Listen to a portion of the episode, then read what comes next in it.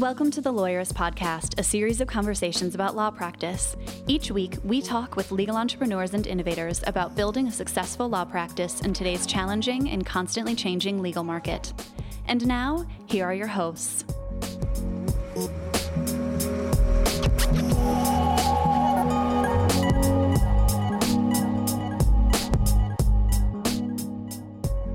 Hi, I'm Sam Glover. And I'm Aaron Street, and this is episode 200, 200. Of the Lawyerist Podcast. Holy shit. I can't believe we've been doing this for almost four years. This show is part of the Legal Talk Network, and today we're talking with George Psiharis about the state of solo and small law firm practice. Today's podcast is brought to you by LawPay, Smokeball, New Law Business Model, and Ruby Receptionist. We wouldn't be able to do the show without their support, so stay tuned and we'll tell you more about them later. How in the world have we done this for 200 episodes? Yeah, it's kind of amazing because we started it like, hey, maybe we should try podcasting. Yeah, and now it's four years later. Yeah. No, it's That's been awesome. nuts. Uh, to celebrate our 200th episode, Yeah. Lindsay is putting together a video celebrating some of our favorite episodes of the past four years and a post with our team's favorite episodes of the past four years. And so there's some best of highlights you can check out on Lawyerist right yeah, now. go find those on the front page of Lawyerist. And you know what? Thanks for listening for this whole time or part of the time or however much you've been listening. I hope you've enjoyed it. I hope you've gotten a lot out of it. And I hope you share it with people you think might also be interested. If you've actually listened to all 200 episodes, you should send us an email Yeah. and we'll know. we'll give you a thing.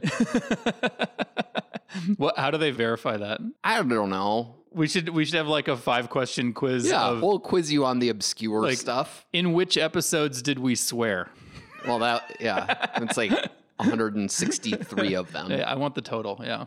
Um, yeah. So if you've listened to all 200 episodes, wow. Sorry for the first 10 or 20. Yeah. And thank you. And let us know because we want to know who the podcast super fans are. For anyone who's listening, whatever, if there's something that you would like to hear, let us know about it. Like, in the next 200 episodes. yeah, I mean, like, it's not like everything changes at 201. We are doing what we're doing. We're having trying to have interesting conversations with lawyers and business leaders about how to run better practices, and that's what we're going to keep on doing. But if there's something in particular you'd like to hear, please let us know. We'd like to hear about it. yes. Thank you for allowing us to make it this far. Thanks very much. For today's episode, we've got a brief sponsored conversation with Diana Steepleton from Ruby Receptionist, and then we'll talk about the state of small law with George Psiharis.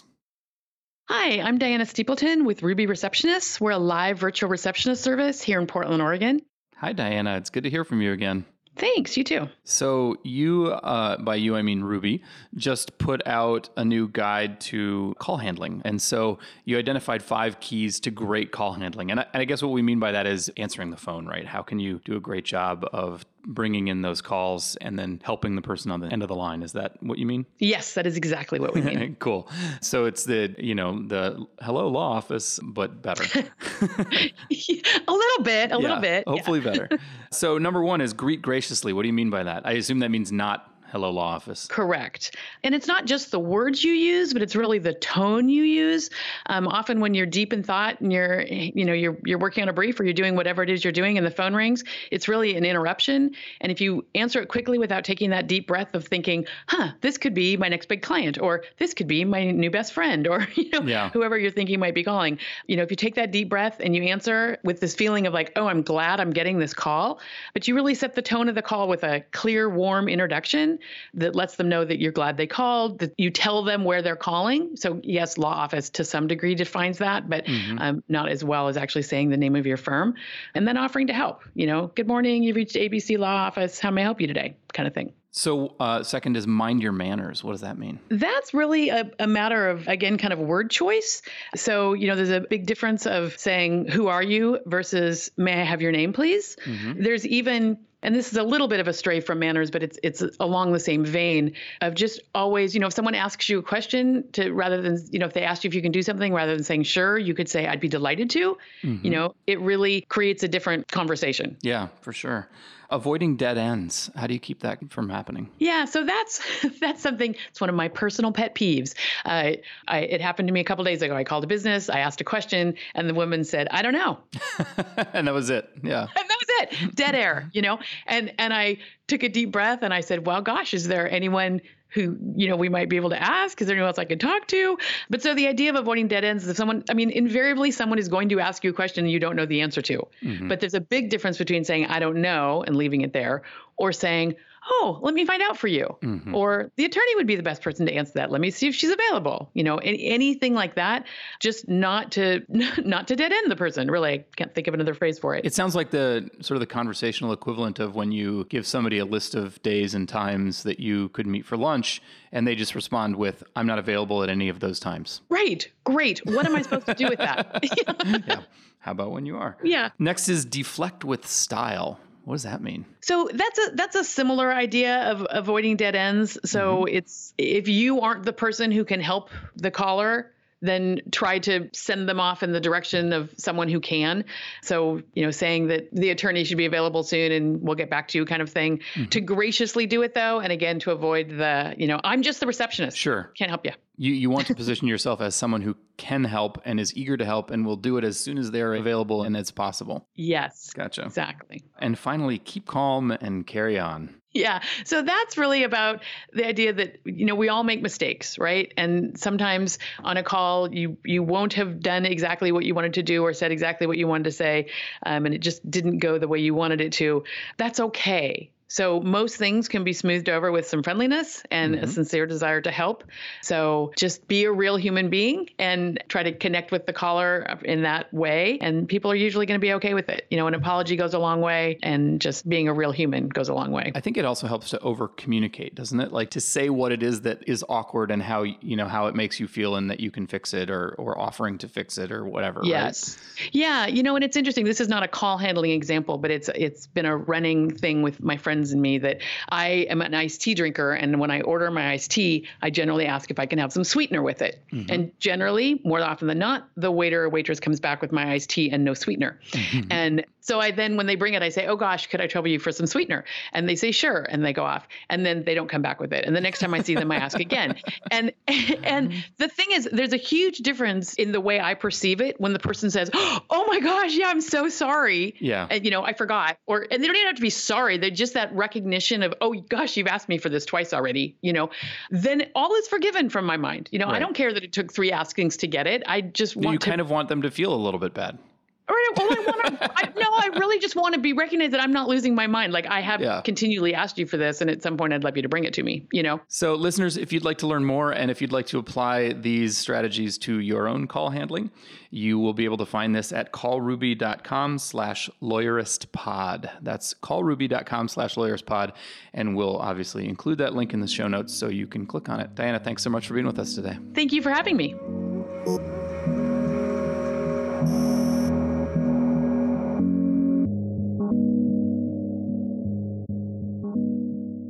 My name is George Psiharis, and I'm the Chief Operating Officer at Clio.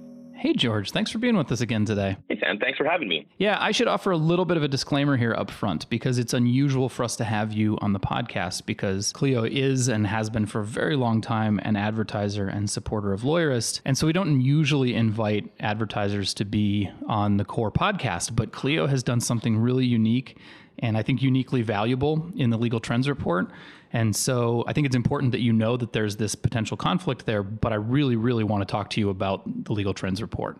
so this is what, year three, George? Yes, that's right. This is our third year publishing the report. And maybe you could tell us a little bit about how the report came about since we haven't had a chance to talk much about it before. Absolutely. We took a look around at the legal profession and realized that there wasn't really a great source of truth or a benchmark study that answered a lot of simple, basic questions. And how these basic questions came to our attention was actually through our support team at Clio. Mm-hmm.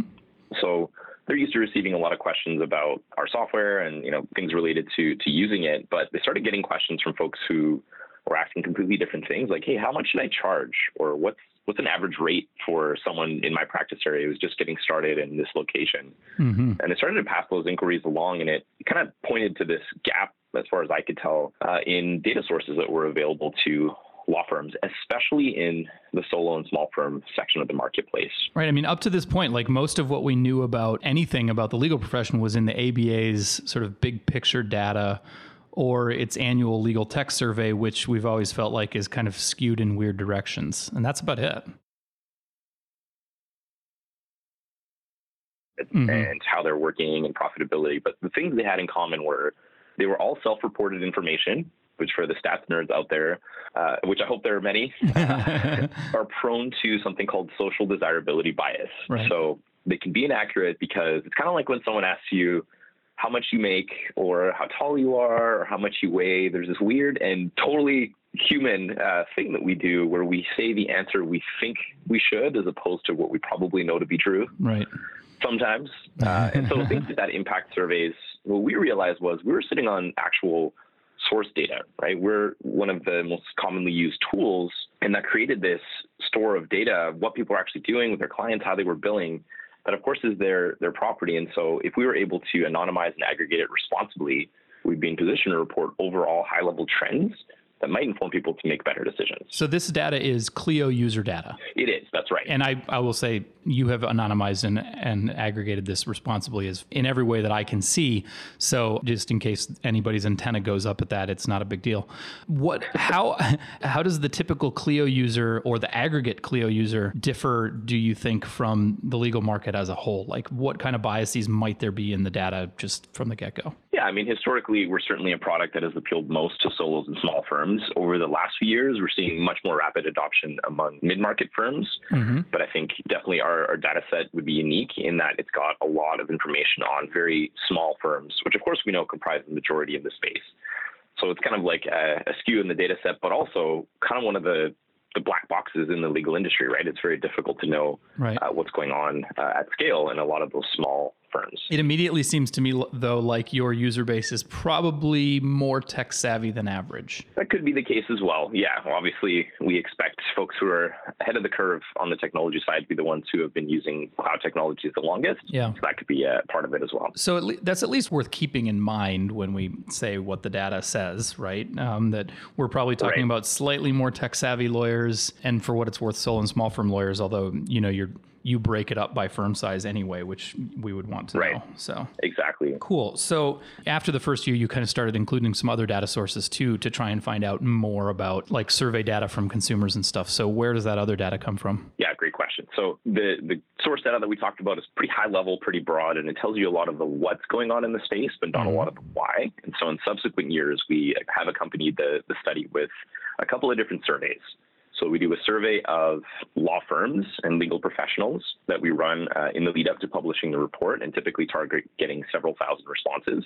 And those do, those include non Clio users, right? They do. That's right. Yeah. So a mix of people using Clio, but also lots of folks who aren't using Clio, and folks from larger firms as well. And then we've also added a consumer survey where we uh, interview and survey a mix of folks who are part of the consuming public who have worked with a law firm and had a legal issue, but also those who haven't, and ask them questions in areas like how do you look for a law firm and what are you looking for? Uh, and also, how did your experience go? What's your feedback on that uh, for mm-hmm. folks who have worked at the firm? Now, I should say before we start digging into what the trends report actually says to us, um, you can get a copy of it at I think it's clio.com slash LTR. That's right. Free and available to download for anybody. Yep. And we'll include a link in the show notes. If you got here from the website, you've already seen that link if you want to follow along. You led off the report, and by you, I mean, you know, aggregate Clio you. This is not just the work of one person, but the report leads off with how do law firms define success and set and measure goals? Why is that the, kind of the headline for the report this year? That's a great question. I think it's one of the things that we observe as one of the idiosyncrasies idiosyncrasies of, of law. It's, it's actually quite difficult for folks to sit down and set goals and to differentiate goals from personal ones to ones on behalf of their clients, but then also for ones on behalf of their business. And so we wanted to set the tone by saying, hey, look, the way to become data driven and the reason to look at all this information in the first place is this old saying uh, in management science, started by Lord Kelvin back in the day and uh, reiterated by Peter Drucker what gets measured gets managed right? Mm-hmm. This this whole act of setting goals and then comparing how you're doing against them is important because it helps you uh, create change. And it's one of those things that is easy to lose sight of uh, in the recurring challenge, especially in a small legal practice where you're wearing all the hats and, and doing all of the things. So, yeah, we wanted to, to lead with that and really get a sense of, hey, folks in legal, how, how do we set and measure goals? And so, what did you find about how law firms are defining success? Yeah, I had a, a, little fun with that, both in how we uh, wrote it in the report, but also in how we kind of summarized it in our, our recent Clio Cloud conference. So, yeah, basically, folks want to grow their business and cite kind of increasing revenue and boosting firm efficiency is a couple of their top goals. But then, of the choices we presented, the things that would drive more revenue kind of come in at the bottom. So most folks said, I'd like to increase revenue. But then when we said, hey, do you want to increase your billables or take on more work? You're like, nah, not really. not really. I, I, like to make more revenue, but I don't do any of the stuff that drives it, right? And so to me, that's kind of like, hey, what's what's going on there, right? That's not intuitive, and is another classic case of the the why, like what you know. Right. I mean, there's nothing wrong with wanting to increase your firm revenue. That's after all what your business is all about. But at the same time, that's kind of if if that's what you're laser focused on, like, and you're not thinking about increasing the number of clients you serve or or increasing the productivity of your your billables like you're probably not going to get there. Exactly right? And the other thing that jumps out to me is is it a case of people want to do better on the revenue side but the thought of taking on more work is like I don't I can't do that right are they feeling maxed out already and is it maybe a case of time to be smarter versus time to just throw more work at the problem I guess if I put this in context of previous year's headlines which was all about the you know the six hours a day that lawyers are not getting paid for. So maybe in context, yeah, what like how in the world am I going to grow my client base when uh, I'm already maxed out and I'm not even billing those six hours a day? Maybe, maybe that's what's going on there. Exactly. Hmm. Along with success, you talked about uh, setting and measuring goals, which I mean, maybe so. The, this is in the survey data, I assume, right? These are questions you asked to those 2,000 lawyers who are both Clio and non-Clio users. That's right. Okay, so this is survey data, not not built in user data. What did you find out there? Something very interesting on setting and measuring more goals. We had this section where we asked folks, like, how satisfied are you with how you set and measure those goals and doing things around improving and getting better uh, at that stuff. And we found roughly around a quarter of firms report being highly satisfied with setting goals, measuring them, and performing against them. Hmm. So about 75% of folks say, like, I'm not that happy with, with what I'm doing, but Does only that seem weird to you? Because, like, they're your goals. Yeah. yeah. It, does, right? It just shows more like people are like, I, I don't even know, you know, how, how to get started on this one, right? Like I'm pretty clear on the substantive work of my practice, but I, I don't know. Am I setting the right goals? Like there's definitely, you know, majority of folks in that category, but then only 43% saying, yeah, I do need to get better at data insights and reporting and, and setting up all, again, all the things that would drive improvement uh, in those things. So very similar to the goal setting around increasing revenue, but kind of not looking at the things that would drive it as high uh, objectives, prioritized objectives for the firm. Some of this is validating for me because you know we've been using our small firm scorecard for most of the last year, and so we've got a similar amount. We're in the same neighborhood on the number of responses that we've got, and here we're asking lawyers to rate themselves on a number of things, and we're finding the same things. Lawyers don't know how to measure success. They don't have a strategy. They're not setting goals. Those are some of the lowest self-scored things on the small firm scorecard. So for what it's worth, I think our own data is supporting your data on that. That's great. So when you look at this and you try to extrapolate it, what what do you think that means for what lawyers need to be focused on? Yeah, I think where it took our line, our train of thought at Clio and our data study this year was around kind of looking in two areas. So ostensibly, if you're not hitting your goals, there are improvements to be made in things like tools or even a mindset around being goal oriented drive us in this direction of doing the data study in the first place, right? Like create the benchmark, put in people's minds for whatever stat they're looking for, and they can start to position against it, right? How am I doing? Am I positioned where I want to be?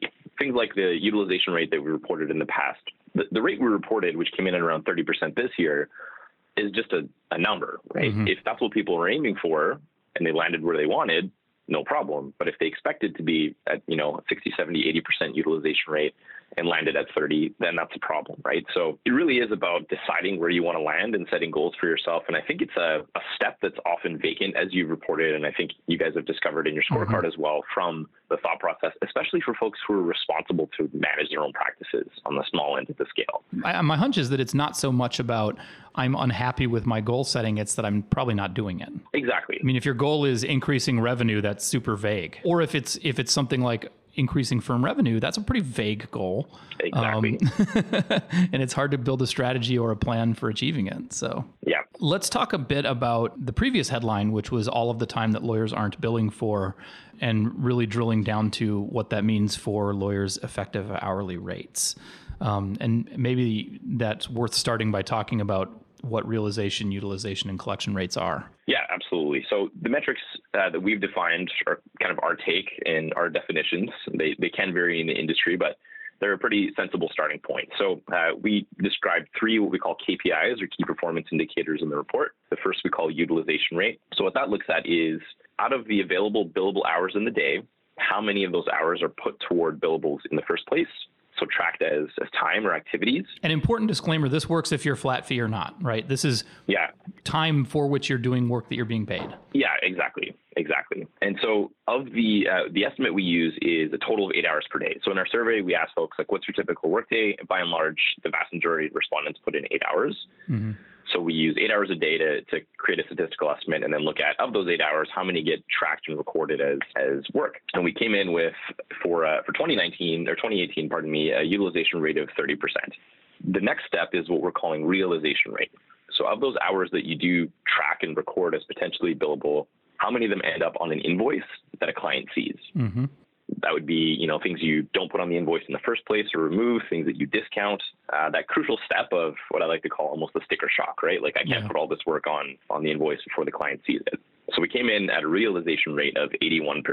The last step is a collection rate. So of the billables that end up obviously on the invoice or bill that the client sees, how much of that is paid? And we came in at a collection rate overall uh, of 85%. So the big the big headline is that huge drop between the eight hour workday and the 2.4 hours that the average lawyer actually manages to get paid for. Yeah, or actually exactly. manages to do productive work for, and then they only get paid for what 1.6 hours of it by the time they've collected the money. Exactly. How do we think about that missing 5.6 hours? Because the the right answer can't be that you get paid for all eight hours that you're in the office, because literally nobody works that way. Yeah, I think that's a an unreasonable expectation for one to set, but. So yeah, we kind of look at that as our hypothesis would be one of two things. Either people don't have enough clients to drive enough of the work, or they have the clients that they need and the workload that they need, but they're doing too many non billable things. Of course, option three would be a combination of, of both column A and column B. And I think depending on the practice, it can be either of those things, but I, I see solos and small firms as being particularly vulnerable to piece of doing all the things, right? If you think of all the hats you have to wear and all the work you have to do to run your own business, there are a lot of things that could be eating up your time that you don't eventually bill for.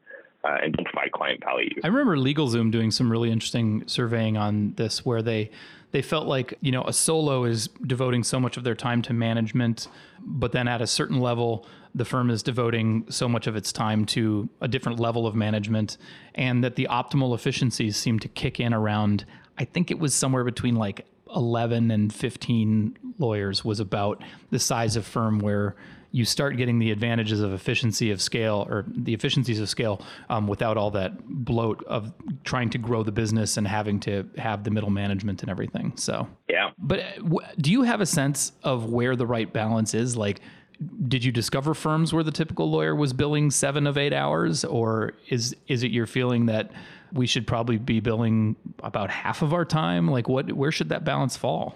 Yeah, I mean, because the data is anonymized, we're not really able to look at individual firms. Sure.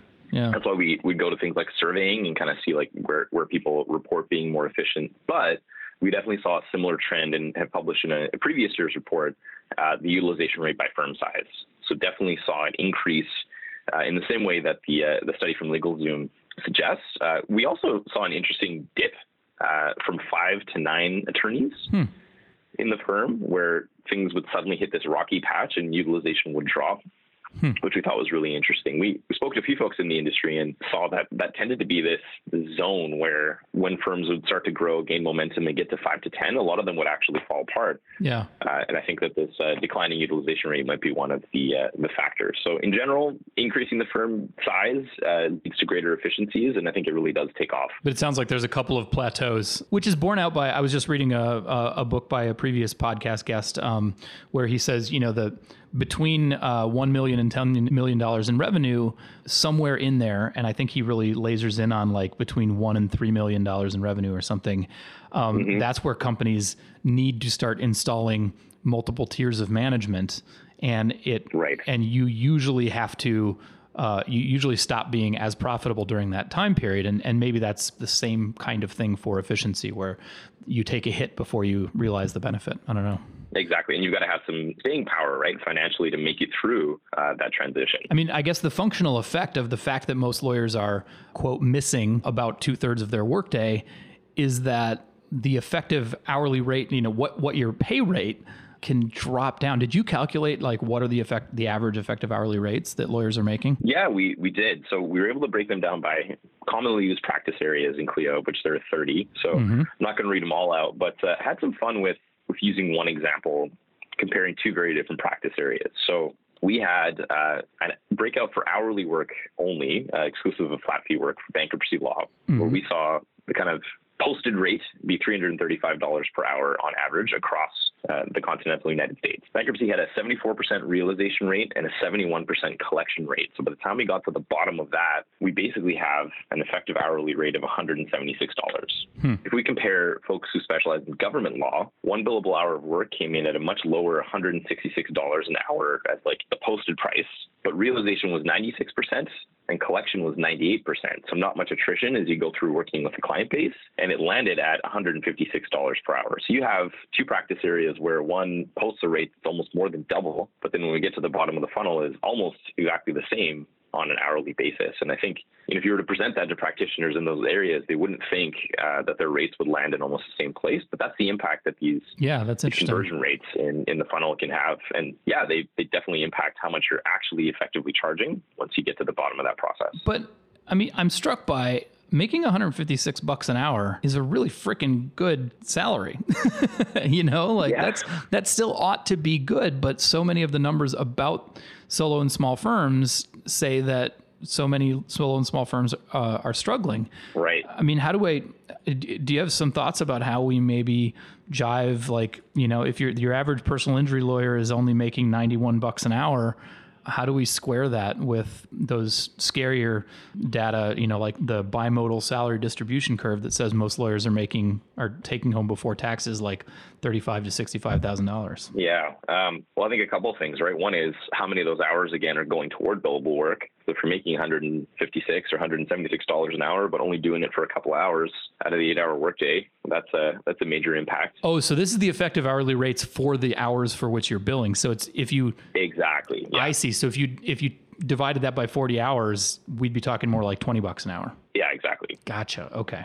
So that's how we land there. Uh, a, a, big step toward landing there. And the other is don't forget like the the cost of running the business, right? Mm-hmm, for sure. You know what, George? We need to take a quick break to hear from our sponsors, and I've, I've been slack on doing that because I've been engaged in this. But uh, we'll be back in a few minutes, uh, and we'll continue talking about some of the uh, attorney-client communication disconnect issues that you uncovered this year. So we'll be back. Smokeball practice management software exists to streamline small law firms and reduce the stress of running a small business. With Smokeball, your firm is much more organized, productive, and profitable, meaning you and your staff can breathe easy with less stress. Visit smokeball.com/lawyerist today to learn more and book a demo. Like what you see? Lawyerist podcast listeners are eligible for 50% off onboarding. With Smokeball at your firm, it's less stress and more success. If you're not 100% happy with your law practice right now, chances are you want more. More income from your practice, more fulfillment from your work, and more freedom to enjoy your life. There's a new law business model that is allowing passionate attorneys to reclaim their lives and love practicing law again. Alexis Neely has been training lawyers for over a decade on the new law business model she created to build her own million dollar law practice. And now, the lawyers she has trained in that new law business model have their own high six and seven figure law practices all without sacrificing time with their families and only working with clients they love to serve. It is possible to experience the exhilaration of a thriving law practice, do the most meaningful legal work, have a real impact in your clients' lives, and have complete control over your schedule. Discover this new law business model now by watching the free video workshop series at newlawbusinessmodel.com/lawyerist. Did you know that attorneys who accept online payments get paid 39% faster on average than those who use traditional payment methods? With LawPay, the only payment solution offered through the ABA Advantage program, You can easily accept client payments online, via email, or in person. No equipment needed. Visit lawpay.com slash lawyerist to sign up and get your first three months free. Trust the only payment solution developed for attorneys and recommended by 48 state bars. LawPay. Okay, we're back. So, George, one of the things that you introduced in this 2018 report is a bunch of new survey information about the disconnect between what clients and lawyers expect out of different aspects of the relationship. Maybe you can give us the headline for that and then break down some of the most interesting things in there. Yeah, definitely. So we wanted to deep dive into the area of how clients perceive working with law firms and how mm-hmm. law firms are doing at meeting or exceeding client expectations. And we kind of broke it into two phases. One is when folks are looking for lawyers, like they realize they've had a legal problem and are looking to engage a law firm at the beginning of the process.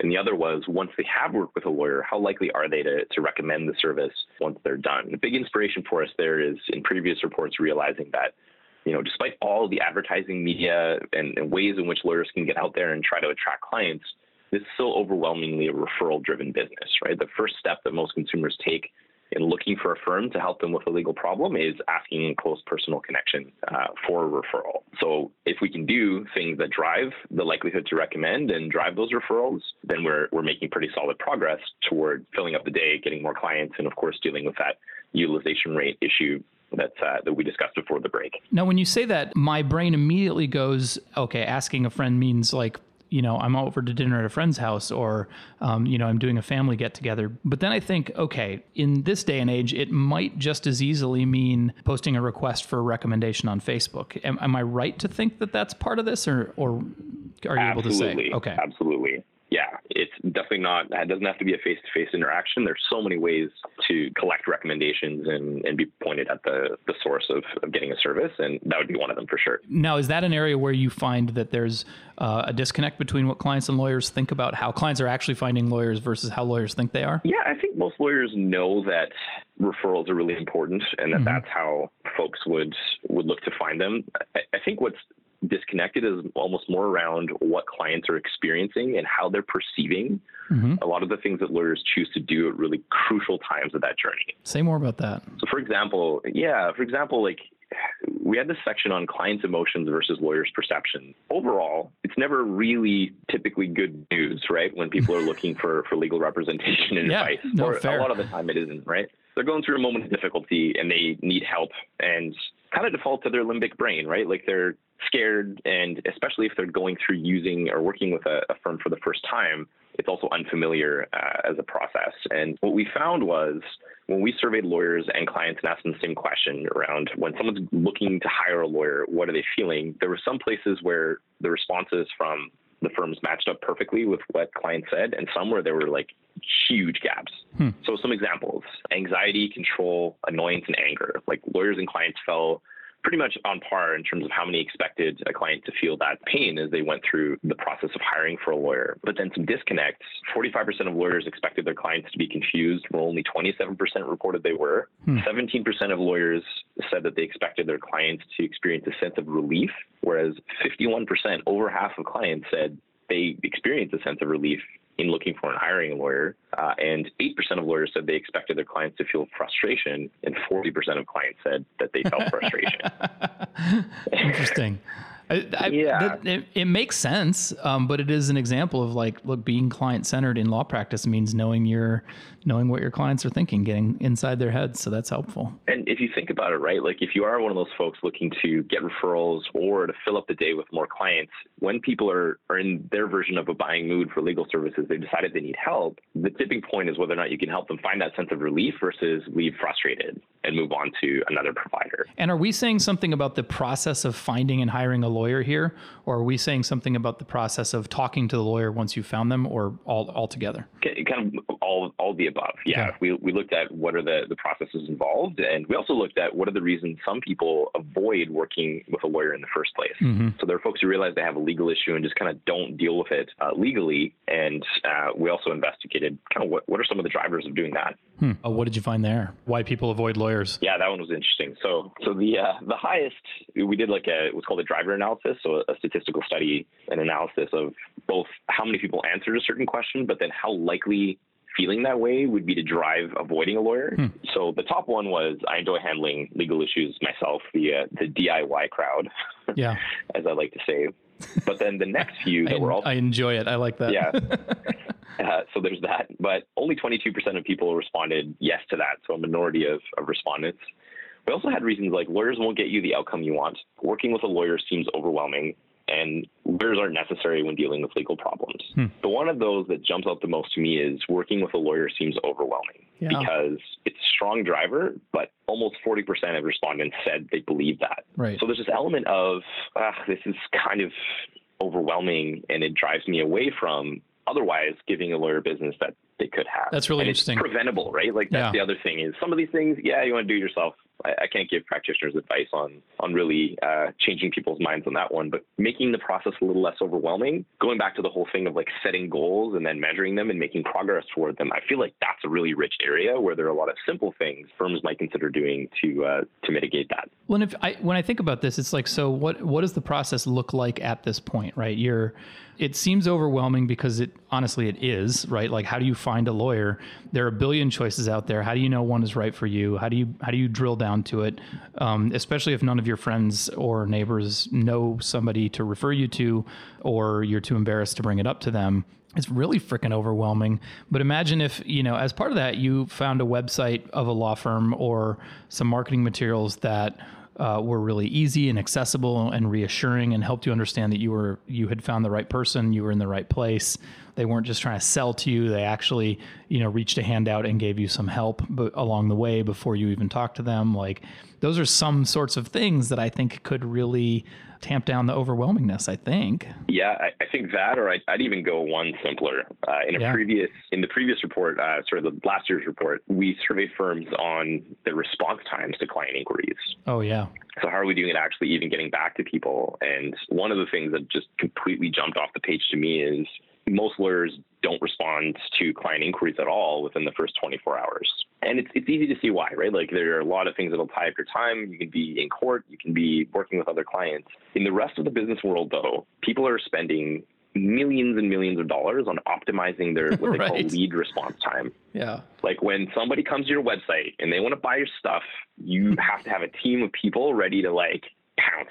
Yeah. Because the moment they walk away, they're going to go to a competitive product or you know, their likelihood of becoming a client drastically, like actually exponentially decreases in a matter of minutes and certainly over the course of the first hour. Yeah. And if we look at our response times in legal, we're measuring them in days.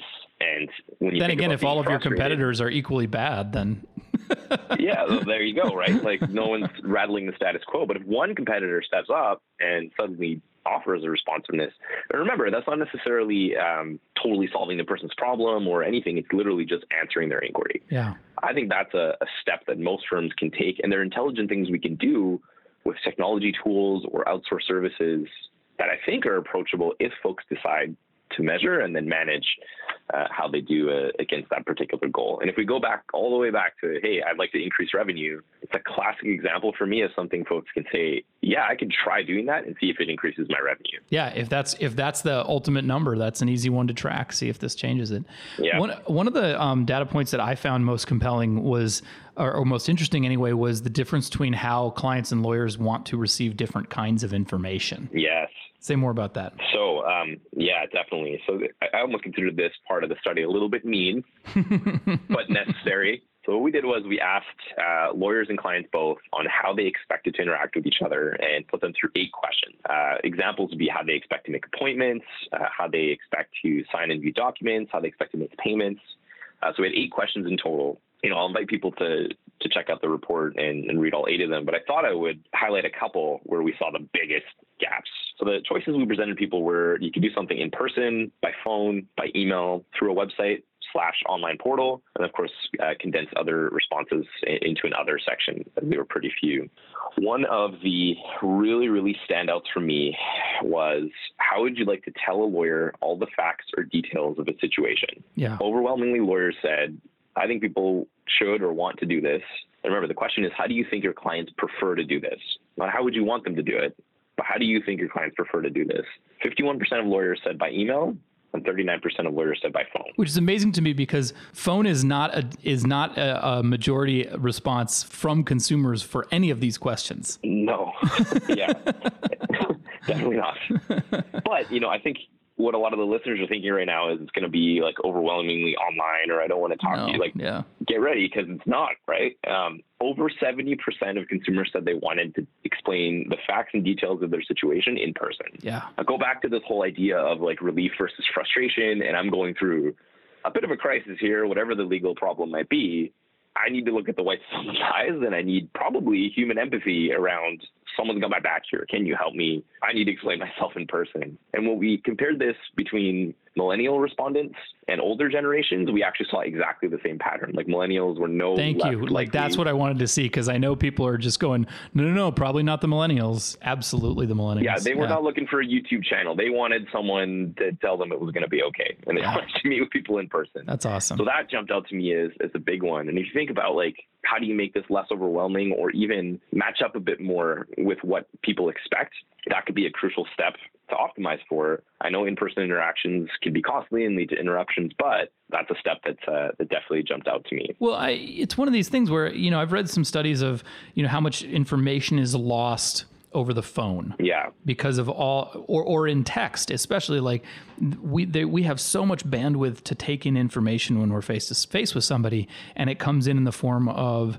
um, you know your your body language, the the tone, um, the way your eyes are looking, um, which is you know why you should be thinking about do you have a laptop in front of you while you're talking to your client, but but just like the the communication is so much more full face to face in the same room than it could ever be over an email. Exactly. And you know, another thing for me is I always joke about the robot lawyer apocalypse, right? Like we read Susskind, we see the end of lawyers. We're all worried that machines are going to be giving legal advice instead of people. But, you know, as far as we can see, folks still want to get help and work with a person as part of this process. They don't want it to be faceless, but if it is faithless or not lined up with what they want, then they leave having a frustrated experience versus the sense of relief. Um, and we saw something similar in how people want to learn about the legal aspects of their case. So obviously, like getting something explained to them around, okay, here's the you know the meat of the issue, the the legal aspects of the case. 44% of lawyers said again by phone, and 44% of lawyers said by email over 55% of respondents on the consumer side said they wanted to do that step in person too. These were the two crucial elements of this kind of end-to-end client journey that we present where of all of the things people want to do these steps in person when they work with their firm and the reason they're important is that satisfaction here doesn't only mean that their case goes well but that they're more likely to make that referral Yeah. Right? Like if someone comes on Facebook and says, "What's your recommendation?" If you've nailed steps like these, they're going to get you that next case and additional referral business, um, and that this statistically drives their likelihood to do that. I mean, one of the things when I'm looking at this page of the report, which has a bunch of different types of interactions and how consumers and lawyers perceive it, I mean, you can just erase the, the lawyer side because that if you're building a client centered firm, that part, that side of it doesn't even matter. But what I'm struck by is there are some clear preferences, but there are huge chunks where you know, talking about the facts or details of the situation. Yeah, 70% of consumers want to do it in person, but 18% are happy doing it over the phone, and 7% want to do it over an email. Right. So it says to me like this is a way. The, the recognition here isn't okay. I'm moving it all to in-person consultations because if you make me come to your office and I don't want to, I'm just as unhappy as if you insisted on a phone call. Right. So it Exactly. it's you can have a preference, but it feels like the takeaway should be offering alternatives, right down to a website or online portal, or video chat, or phone or email, or you know, saying here's how I normally do it, but I'm willing to do it in any of these other ways. Just click the box or tell me how to do it or whatever. So Yeah, and you know, it also segues nicely into this more advanced and almost like experimental question we asked or looked at in the report. For people who are going through a legal issue for not their first time, so they've been through at least one legal issue in the past and are doing it again, they actually showed more likelihood of considering alternatives to meeting in person, which I thought was interesting. So we asked them, like, would you be open to trying things like a virtual law firm? Or uh, would you like to proceed without ever really meeting your lawyer in person? A few kind of, you know, some of the more forward-thinking stuff. maybe when you're more comfortable with the process, you're yeah, Exactly that. Like when you're more comfortable with the process, you're more likely to try alternatives as well. Hmm. that's interesting. So it kind of tells me that like people have preferences. You're very right that just because there's a majority falling in one category, we shouldn't offer flexibility in how people interact, but also that clients can be educated and learn about working with a firm and change their behaviors too. which is another thing that I don't think a lot of firms think about doing, right? Yeah. I think many of them do, but that's another area where if you are seeing some preference among your client base that's really driving a lot of brain damage in how you practice, that's also an opportunity where you could consider alternatives and folks who have worked with you uh, might be open to, to trying different things. So maybe we should close gradually by talking about uh, the section in the report where you identify some quick wins, some easy ways for lawyers to really move the ball on client service. Yeah, that's a, a great place for us to, to wind down. So a big one for me goes back to our earlier point of what gets measured gets managed. A standout thing to me was that most law firms don't systematically ask their clients for feedback oh, right, in terms yeah. of how you're doing, right? Like in, in terms of how you're uh, doing versus these expectations that we talked about. Honestly, an easy first step is use something like a survey, or, or what we chose to, to highlight in the report was something called Net Promoter Score. So these are easy surveys that you can send. You can do them in person or by, e- by email, and they ask one question, like how likely are you to recommend my service on a scale of one to ten? Uh, and they have a, a comment section where folks can can leave you some kind of you know written feedback start there. Yeah. Right. That's such a, a, easy win in terms of maybe your process isn't broken. Maybe your clients are feeling a sense of relief versus frustration, right? That's where you start is figuring out am I where I want to be? And do I see an opportunity to improve?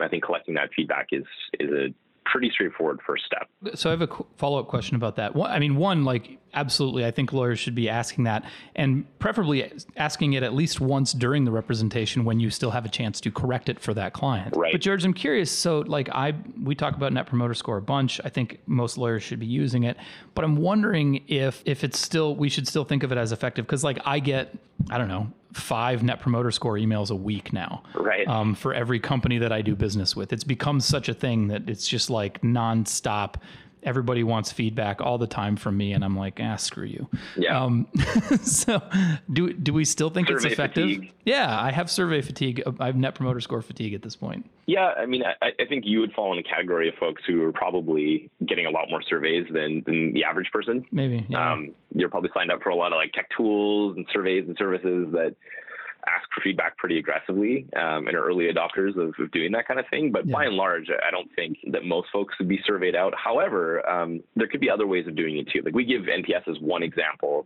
but there are other things like a, a customer uh, satisfaction survey or something that's called a, a, customer effort score or CES in the industry. And they're all kind of the same idea. Like you just ask for a quick piece of feedback, keep it super short. Don't make it this super long questionnaire, uh, and and get a pulse. Right? How are you feeling? Yeah. And the idea is try to kind of observe patterns over time. Like if you're trying stuff, improving the experience, trying to make it less overwhelming, spending a little bit more time in person in key steps, are people's perceptions changing or different from those who, who didn't do that with you? So if people are feeling survey fatigue, maybe you know find a different uh, a different way to ask them for feedback. But I actually think most people would be pleasantly surprised to have their firm uh, ask them for feedback. And the other thing is like don't get in a negative headspace, right? Yeah. Look at this feedback as information if people aren't happy or have suggestions for improvement as like liquid gold. It's exactly your competitive advantage and informs you on like what is manageable and you can fix or improve and what isn't, as opposed to kind of having a, a limbic brain, you know, threat response uh, when when people give the feedback. It's hard for all of us.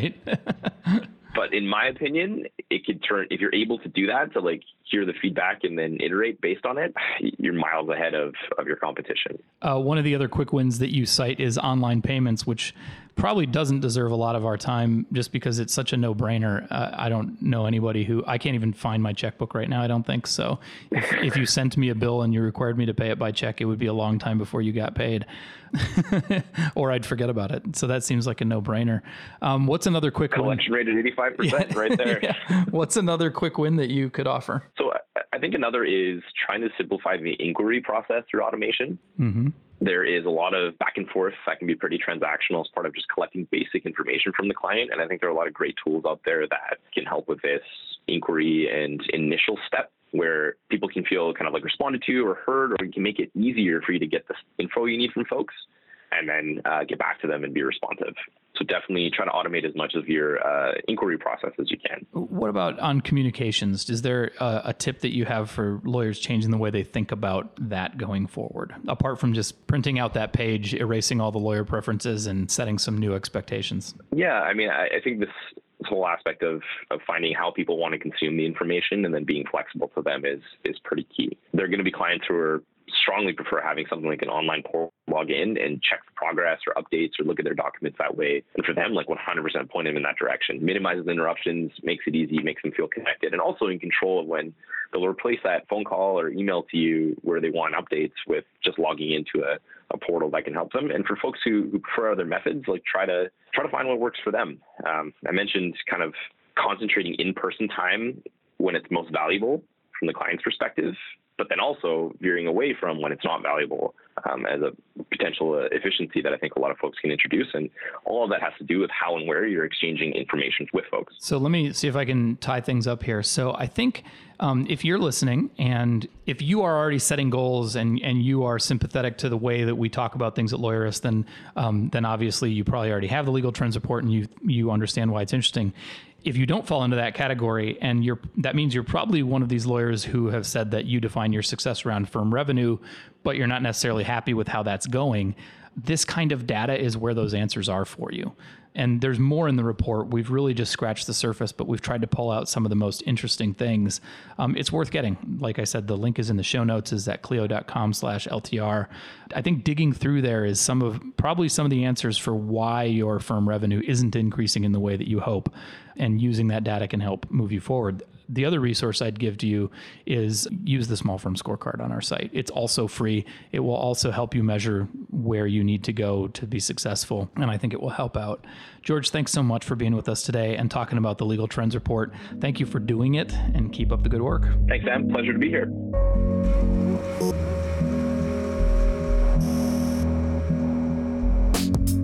Make sure to catch next week's episode of the Lawyerist podcast by subscribing to the show in your favorite podcast app. And please leave a rating to help other people find our show. You can find the notes for today's episode on lawyerist.com slash podcast. The Lawyerist podcast is produced with help from Lindsay Calhoun and edited by Paul Fisher. The views expressed by the participants are their own and are not endorsed by Legal Talk Network. Nothing said in this podcast is legal advice for you.